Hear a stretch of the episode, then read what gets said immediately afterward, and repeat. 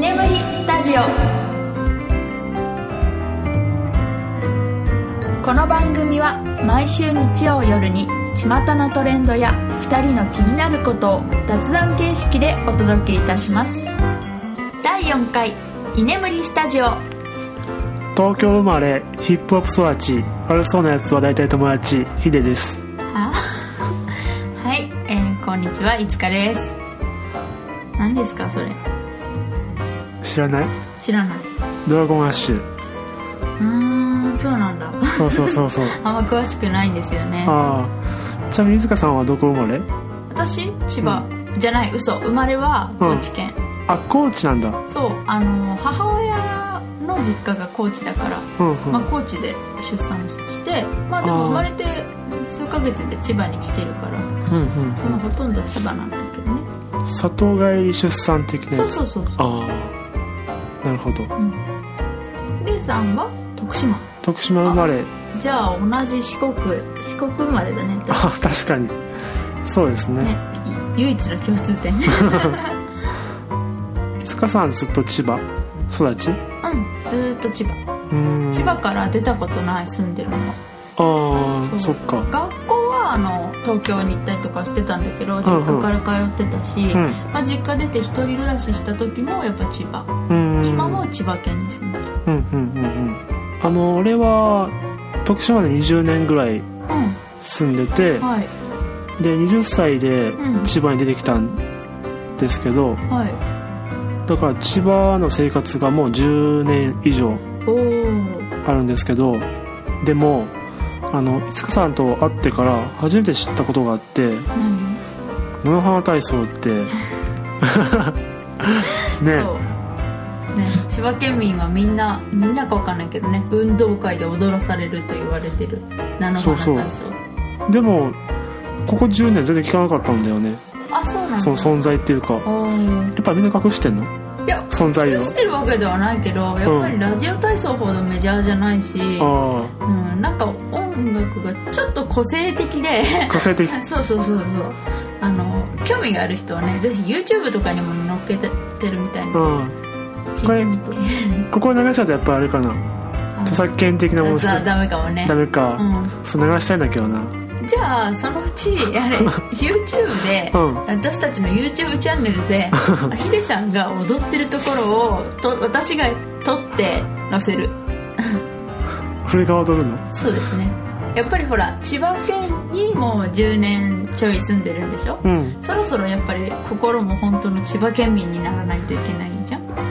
そのための第一歩として菜の花体操をぜひ。でもなそこの一線は越えたくないんですよね。なんで？千葉いいとこですよ。まあいいとこ。うんそれは認めます。千葉いいとこです。そうだよ一点を除いて。え？一点のえその一点は何ですか？菜の花体操なるほど。体操 そんなことないよ。千葉県民の人ならみんな知ってる菜の花体操。うん。千葉県民以外の人にもぜひ踊ってください。はい。ちなみに私はもう覚えてませんあそうなんですか？もう覚えてない。小学校の時にやったっきりだからね。うーん。じゃあそうねリスナーの皆さんぜひ興味あればはい。ググってもらって。そうですね。YouTube とか。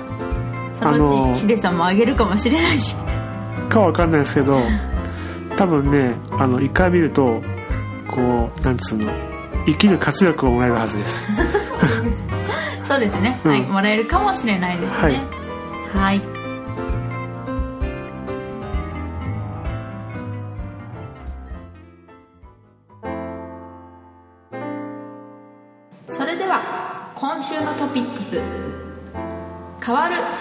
メージ。ノーバックフォーミープロジェクト。はい。これはどういった内容なんですかね,、そうですね、まあ、ちょっとあのヒデさん男性にはあはいはい。まりちょっと、なんていうか話しにくいっていう面もちょっとあるんですけど、うんうんうん。あの生理女性しかないものです。男性はないですね、うんうんうん。私たちどうしてもなんか生理は恥ずかしいもの隠すものといったもうイメージがついちゃってるんです。うーよ、ん。もう女性で、まあ、大っ広げに「私今日生理なんだけど」ってまあ女の子同士では話したりもすることあるんですけど、うん。男性にはそうそう言わないですよね、まあそうですよね、はい。まあ、そういうなんていうか生理が恥ずかしいもの隠すものといった意識を変えようと、生理用品大手のユニチャームがうん。えー、 No Bag For Me プロジェクトっていうものを発表したんですね先週。はい、まあ、生理用品をうん。お店で買う時に、うん。まあ、紙袋に入れてくれるお店が多いんですけど、はいはい。まあ、それをいりませんという意味らしいです。うーん。目指すのは女性も男性もうん。当たり前に生理を語る社会。うんうん。でそれでですねあのタレントの有名な方かな？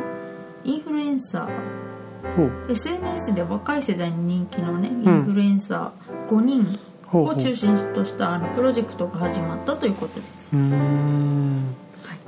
まあ、ヒデさんも多分ねドラッグストアとか、うん。まあ、まじまじ見ることはないと思うんですけど、うん。まあコンビニとかで販売してるのは知ってますよね。はい。あれどう思います？そうですね。まあ私個人としては、うん例えば、まあ、ドラッグストアとかはい。まあそういうゾーンが決まってるじゃないですか、はい。生理用品ゾーンっていうか、うん。えっと個人的には、はい。まあ女性が気を使うかなっていうか、うん。嫌がる人がいるかなと思って、うん。あまり近づかないようにしてるっていうのはあります確かに棚は、うん。まあ、行って、まあ、決められたところでそうそうそうそう。あるからね。確かに。私もドラッグストアでうん。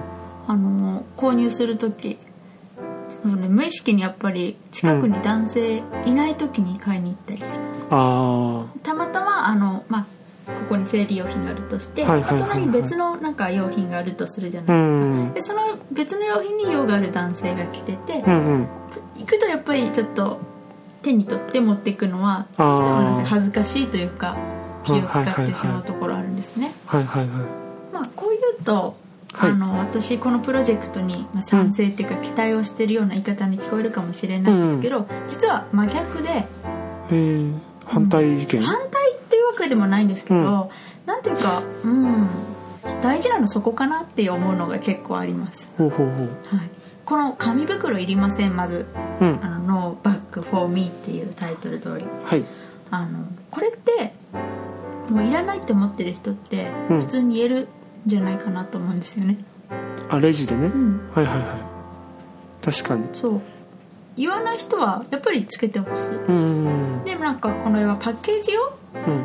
ザ生理用品っていうパッケージではなくうん。あのか女の子がそのまま紙袋に入れなくてもうん。持って帰りやすいようなパッケージにしたいみたいな感じだと思うんですけど、はいはいはい。でもそれって、まあ、この商品が出来上がったとします、んうん。もう生理用品ってわからないような可愛らしいパッケージです。うんうん。でもこれだけツイッターとか、うんうん。ヤフーニュースとかで取り上げられてて、うん。絶対出来上がったら公表されるじゃないですうか、ん。もうそれを見るとあ生理用品だって結局は分かっちゃう。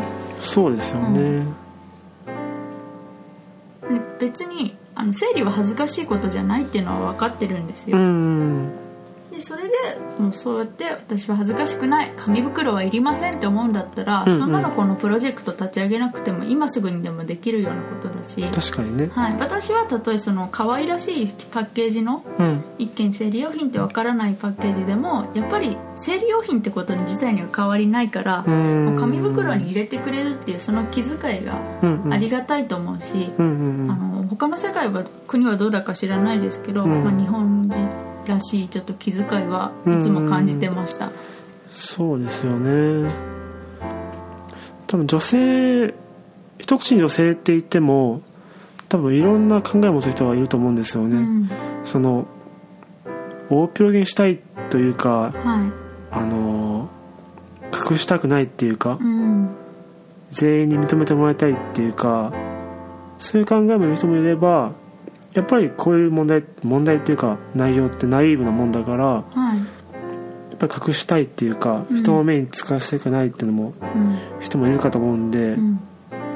そうですよね。そういう活動するのは多分いいことだと思うんですけどでも一方でその考えをその隠したいっていう女性の方に許容してしまっているかもしれない。うんですよね。そうですね。あのー今回そのプロジェクトに関わってる中心の方うん。はあの、まあ、そういうやっぱ批判はあるらしく、うんうんあのそういう紙袋をなしにしようっていうプロジェクトじゃなくて、うんうん。それをなしにって言える選択肢を持つためのプロジェクトだって、うん。うんまあ、反論はしてたんですけど、はいはいはいはいはい。うん、なんていうかな。それは今すぐできることだし、うんでもそううやって、ね。でもタイトルのうん「あの No Back for Me うん」もこのタイトル意外と結構強い言葉じゃないですか、そうですね命令形っていうかもう。ん、でもこれはちょっと半分強要してる、ううん。まるで自分のこのプロジェクト、うん。正義だと言わんばかりな 言い方なんですけうど、ん。なんてかな、うん、ちょっとそれに私は違和感を感じましたね。うん。強要はしてないとは言ってますけど、うんうんうん。強要してるように聞こえる受け取る側が、よね。一部の受け取る側が、うん。まあ私がひねくれてるのかもしれないんですけど。まあねそういうのってあの許容されてるされてないっていうのは受け取り側の考えですからね、本当は、まあ、難しいんですけど、うん。パッケージがどうとかは正直どうでもよくて、うんうん。あの女性特有の生理うん。に男性がもう少し理解のある社会になったらなとは確かに思います、うん。あの私はその生理って堂々と男性と会話ができるっていう別に日本になればとはあのあんま望んでなくて、うん。やっぱりなんかその理解し合えないっていうか、うん恥じらいも大事というか、うん。うん。だって男性だだって男性しかないやつとかあるじゃないですか。そうですね。そんなはいはい。はいの女性に理解してもらってもそんな話してもなんていうかちょっと恥ずかしいっていうか恥ずかしいっていう抵か抗はある。それが平均になった世界っていうのもちょっとうん。開放的すぎてそうだね。ないな。うんって思う人もいるかもしれない、うん。うん。うん。何このプロジェクトはまあ最終的にはまあうん。男性も女性もという、ね、関係なくって書いてますけど、うん。うん。うん。まあ、なぜかプロジェクト参加してる人は全員女性、あ、ゆりちゃんの方でも男性いらっしゃるかもしれないですけどね。社員さんそうとかね。そうそうそう、はいはい。ただそのなんてインフルエンサーと言われてる方々あは全員やっぱり女性、あうんうんうん。まあ、女性の使うものだから女性が選ばれるのは確かに当然ですけどね。そうですね。は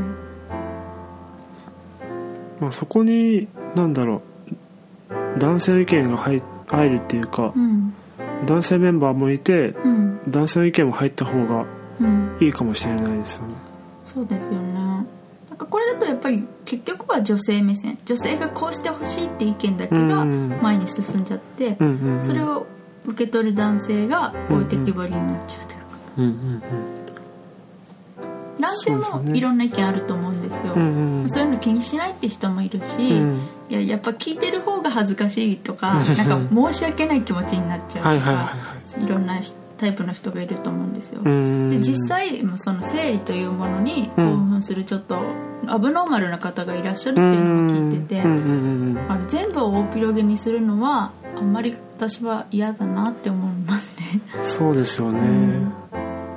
うん。多分少し暴言になっちゃうかもしれないですけど、うん。その女性特有のものはい。を男性が完璧に理解しろって言ってもうん。多分無理なんですよね、うん。なぜかっていうと男性はそれを経験してないから。うん。だけど歩み寄るってことは絶対できるはずでうん。それはその逆も同じではい。男性特有のものについても、まあ、歩み寄ることは多分可能なはず、うん。ただ完璧に理解するっていうのは多分不可能なんですよね。はい。経験がないから。うん。一口に女性といってもいろんな考えを持つ方がいると思うんですよね。はい。だからそうですね。この方たちの活動を全部否定するわけじゃないですけどうん。少しちょっと押し付けがましくなってしまってるかもしれないんではい。だから今回のメンバーってはい。今回のプロジェクトに賛成する方だけがその集ってるわけじゃないですかそうですね、まあ当然ですけど。中みんなそうその気持ちでうん。関わってると思うんですよね、プロジェクトに。うん。だから反対派の考えもうん。女性のねはい。もう取り入れた方がいいのかななんて思ったりしました。うん。そうですね。5人賛成なら5人反対の人集めてねそうそうそうそう。うんうん。うんそれもいいと思います。あうん。とやっぱりさっき言ってた通り男性を交えてとかね、うんうんうん。そうですね、まあ、パッケージ云々っていうよりも、はい。なんていうか生理ってうん。人によるんですけど、うんうん。もう超不安定になることが結構私も多いんですけど、うーん。生理痛。あれ、はいはい。ただの生理痛なのにとか、まあ、しお仕事とか、生理痛が原因でお休みする人とか、まあ、早退する人、遅刻する人っていると思うんですよ、うんうんうん。私も何回かしたことあって、うんうん。でもやっぱり男性にはまだまだ理解されない、それごときで休むの？って思われちゃうんですよ、で女性の中でもその生理痛とかは軽い方もいてうんうん。それぐらいで休むの？っていう女性同士でも理解されないことがあるんですよ。でそういうのってやっぱりもう大人になった今はうん。変わることはこの考えを変えることは結構難しいじゃないですか、そうですでねもそうですね。なんかそれをちょっと難しいとは思うんですけど、うんうん。あの議題に挙げてもらって、はいはい。あの組織の男性にも、うん。あの理解をしてほしいなっていうのがありうんうます、んとやっぱり生理のその授業って小学生ぐらい中学年高学年ぐらいでやるんですけど、あの男子女子分けて、まあ、女子だけで、まあ、私の小学校は話してたんです、うん。授業を受けたんですよ、はいはいはい。男子もやっぱり少し受けてもらうべきかなと思います、うあんの仕組みは理解してとは言わないですけど、うんうん。こんだけ大変なんだよっていう理解、そういう子が大人になったら、うんうんうん。きっとその生理痛でちょっとうん早退しますとかもうお休みしますっていう人がいても、うんうん結構大変なんだよなって理解してくれる人が増えていくんじゃないかなとうんう思います。ん。それであ生理は恥ずかしいものじゃないって。うんうんうん。やっぱり生理痛でお休みしますって結構男性には言いにくいことなんですよ。あで私もなんか腹痛とか体調不良とか、あはいはいはい。まはあ、嘘ではないんですけいど、うんまあ、生理痛とは直接言わないまあ、私も一般企業に勤めてた時にうん。深く突っ込む方もやっぱりいて体調不良ってどこが悪いんだ、うんもうそういう時にしょうがなく生理痛ですって言ったりもしてたんですけど。でそこは察してくれっていうか。まあ難しいですけどね、あそうそういうのを言いやすいまあ世の中になればいいなと思います。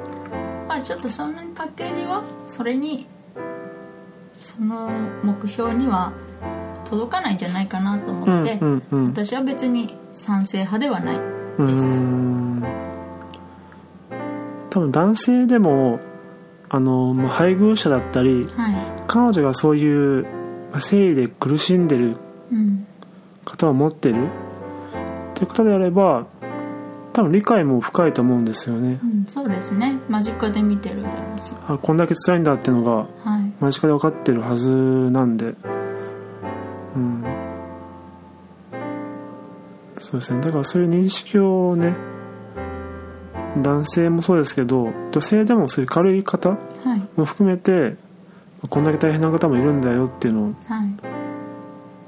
まあ認識を深めれるっていうか広めれたらね、はい、そっちの方が重要かなと思います。そうですよね、はい、あの生理用品のパッケージ云々とか紙袋いりません、いりますとかそんな問題じゃなくて、うんお金もかかんないしねそっちはねそうですねうんそういうセミナーとかあったっていいんじゃないかなと思います、